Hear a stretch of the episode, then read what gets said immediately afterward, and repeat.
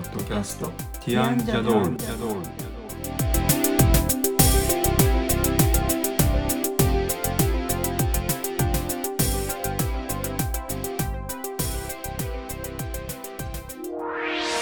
こんにちは。ティアンのコリンです。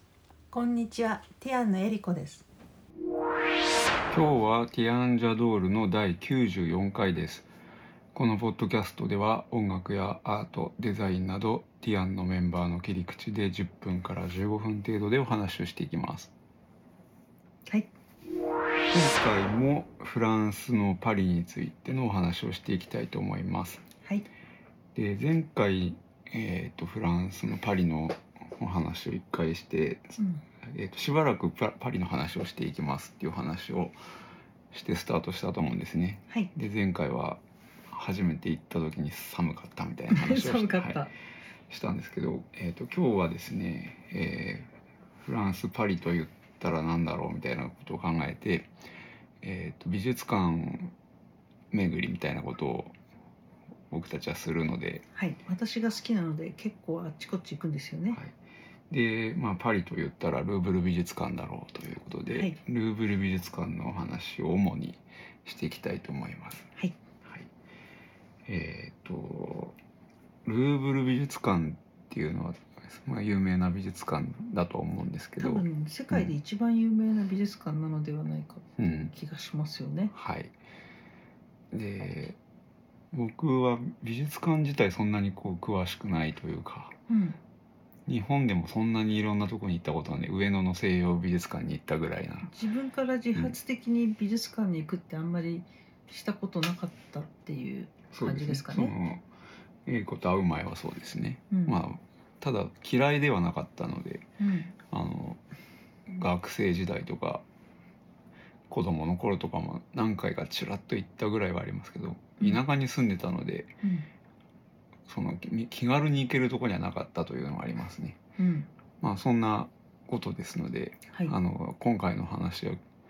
エリコがいろんな情報を持ってるかもしれない。かもしれない。はい、どうだろう。僕はそんなにうん、最近美術館って学生の頃はよく行ったんですけど勉強も兼ねて。はい、最近の美術館ってあまりに混みすぎてて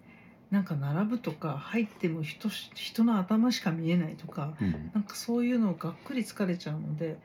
本当に行かなくなっちゃったんですよね最近。あそうですね。うん。で今回そのパリのルーブル美術館のお話をするにあたってはいあの僕が初めてパリに行ったのが2008年はい。11月の終わりぐらいから行ってるんですけど、うん。一応その時に初めてルーブル美術館に僕は行ったのでちょっとその時の記憶からお話をできたらと思うんですけどはい。まずその並ぶとかいうことはなかったですね。日本の美術館ってこうなんか何か有名な絵が来るとチケットを買って大行列みたいな感じで。いやそれがここ近年な気がするんですね。ここ10年ちょいぐらい。でもえまあそうすごい有名なのが来るとそういうことになるかもしれないけどちょっと前まではちょっと前10年20年ぐらい前までは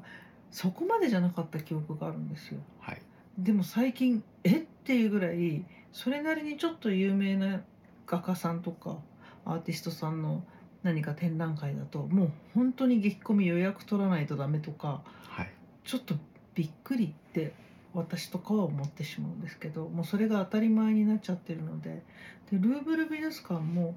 あのコリンと私が初めて行った時は別にいつフラッと行っても、まあ、それなりに混んでる時もあるけれども大行列してなかなか入れないなんてことはなかったのにうん、ここ何年かはもう予約取らないとダメとか。僕たちが最後に行ったのは2019年。うん。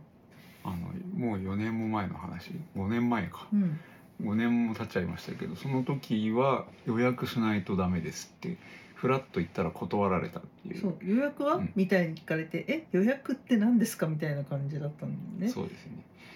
なのであの今はきっと予約しないと入れないっていうのはもうきっと世界の常識になっちゃってる大きい美術館はみんなどこもそういうことになっちゃったってことですね。うん、ただ初めて行った2008年の時はフラッと行って入れたっていう感じで。でちょっとその時の振り返りじゃないけど印象を話していきたいなとは思うんですけど、うん、その前に私、はい。ルーブル美術館ってさっきも言ったように、はい、多分世界で一番有名な美術館であんまり美術に興味ない人でもルーブル美術館っていう名前を聞いたことないっていう人はあんまりいないんじゃないかなっうんていうぐらいな有名さっぷりだと思うんですよ。はい。であんまり有名なので反対になんかこうちょっとし私が車に構えるじゃないですけど別にそんな大したことないんじゃないじゃないですけど、うん私結構あの20代の頃とかイタリア好きで何度もイタリアに行ってたのでイタリアのウフィッツィとか、うん。あとあのローマにあるバチカンのはい。博物館とか、はい。そういうところに素晴らしいのがいっぱいあるし別に何もルーブルって騒ぐことなくないってちょっと車に構えてたんですね。でも初めてフランスに行ってでパリに来たからにはまずルーブルだろうやっぱり車に構えるも何もなくと思って行ってみてあまりの凄さにびっくりしてしまってそれまでの私の美術館っていう概念がここでドッカンとひっくり返ったのでなんかそれぐらいちょっととてつもない美術館だなっていうのがはい私の印象なんですね。なのでそれからずっと私にとってここはとっても特別な場所というかよくそれこそ聖地とか言うけども、まさにそういう感じだなとうん今でも思ってるんですね。あのここはすごいあのもともと宮殿なんですよねルーブル美術館は。マリー・アントワネットもうん一時期住んでたことがありますね。あのパリに移された時にここにしばらくいましたね。あのルイルイ王朝うん、16世まで、ルイ14世がベルサイユを作って引っ越したのでうんそれまではルーブルにいたはずなんですよ。うん、なんかでもルーブルとあのベルサイユと行ったり来たりみたいな話はそれの14世？いやルイ14世ベルサイユができたらもう完全にベルサイユに移ったと思いますよ。あれなんか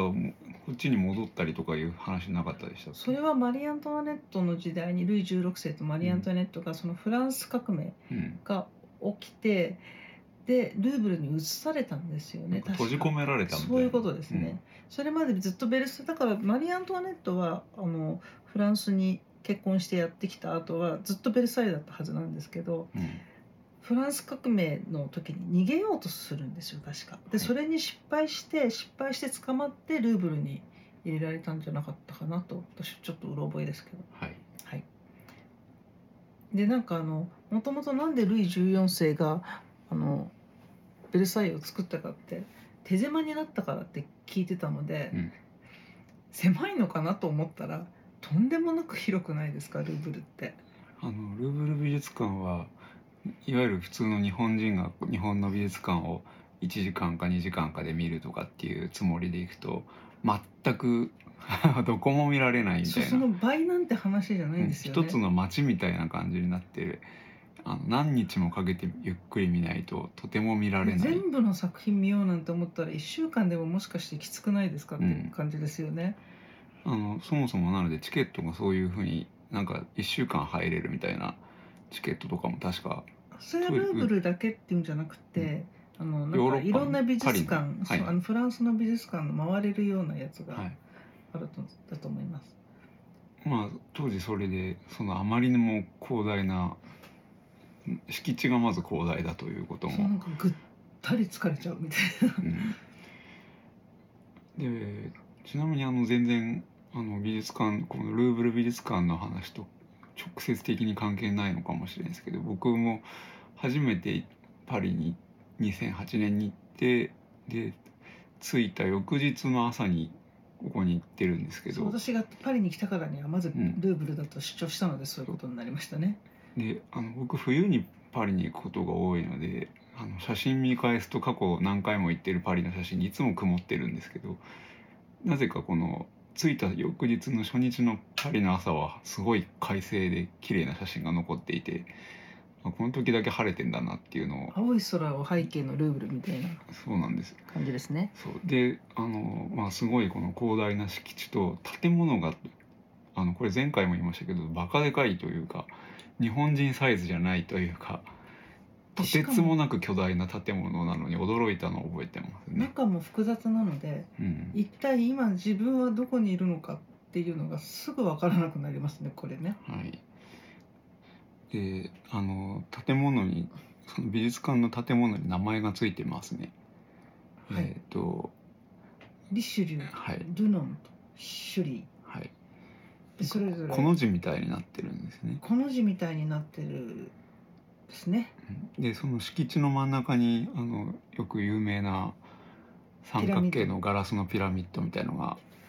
あるというなんかあれできたはい。時にすごい不評だったらしいんですけど、うん。今では象徴みたいになってますけど、でもその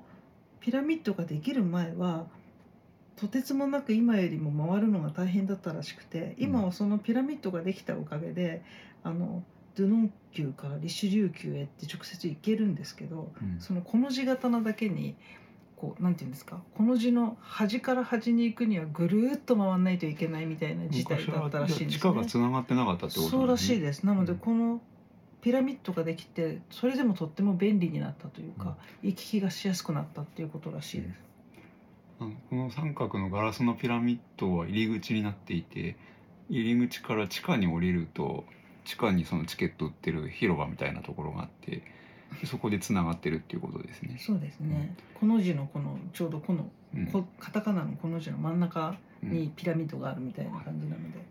ちなみに近年はあのルーブル美術館入る時この三角のガラスのピラミッドの入り口のところに大行列ができていてあの入るだけで1時間近くやっぱり並んだ覚えがありますね。それはなんかその予約とかの前の時かも。なんか日曜日にいやあなんかただで入る。の時に行っちゃって、うん。バカみたいな行列ができてた時がありましたね。さ確か第一日曜日がフリーで入れるとかそういうのがあるので、で確か予約した時は予約の時間に行けば普通に入れそるそこまで並ぶとこはもうなかったと思います。はい。まあ、そんな三角の象徴的なのが真ん中にあってうん、それぞれの宮殿を結んでいるっていう感じなんですね。そうですね。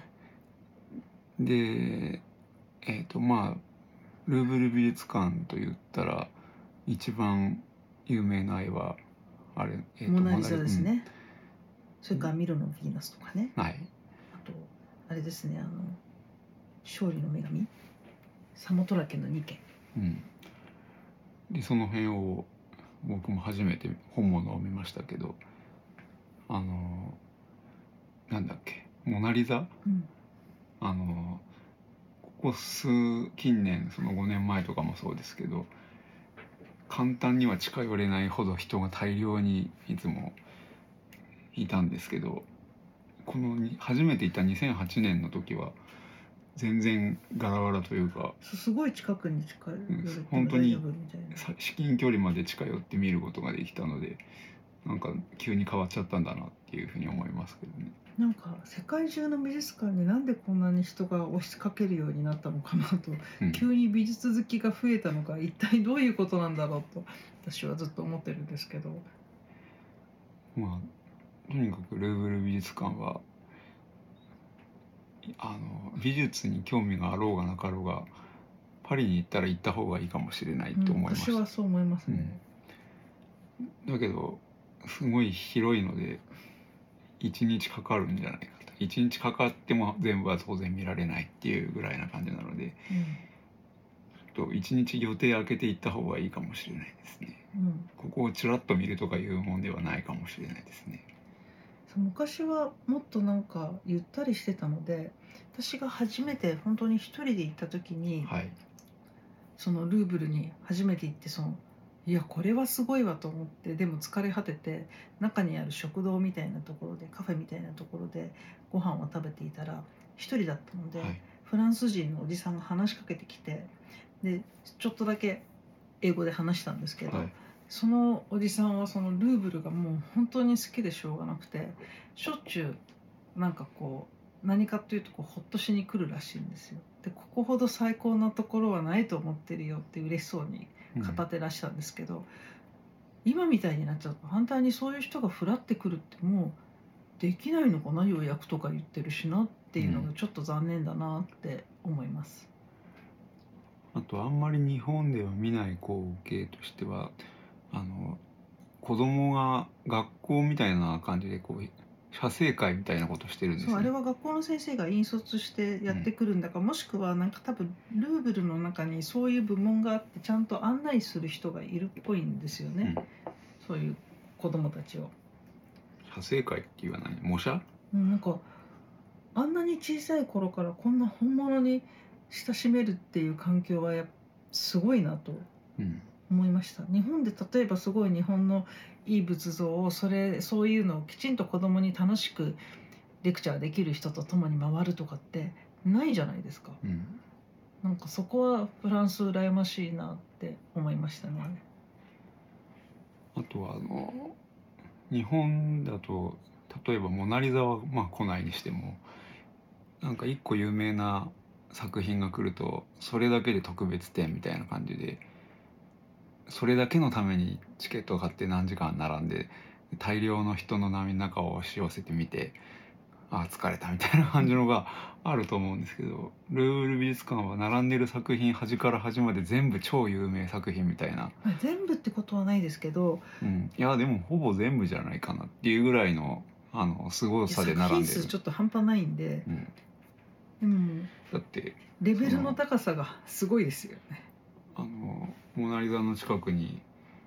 ダ・ヴィンチの他の超有名な絵がいくつも並んでたりとか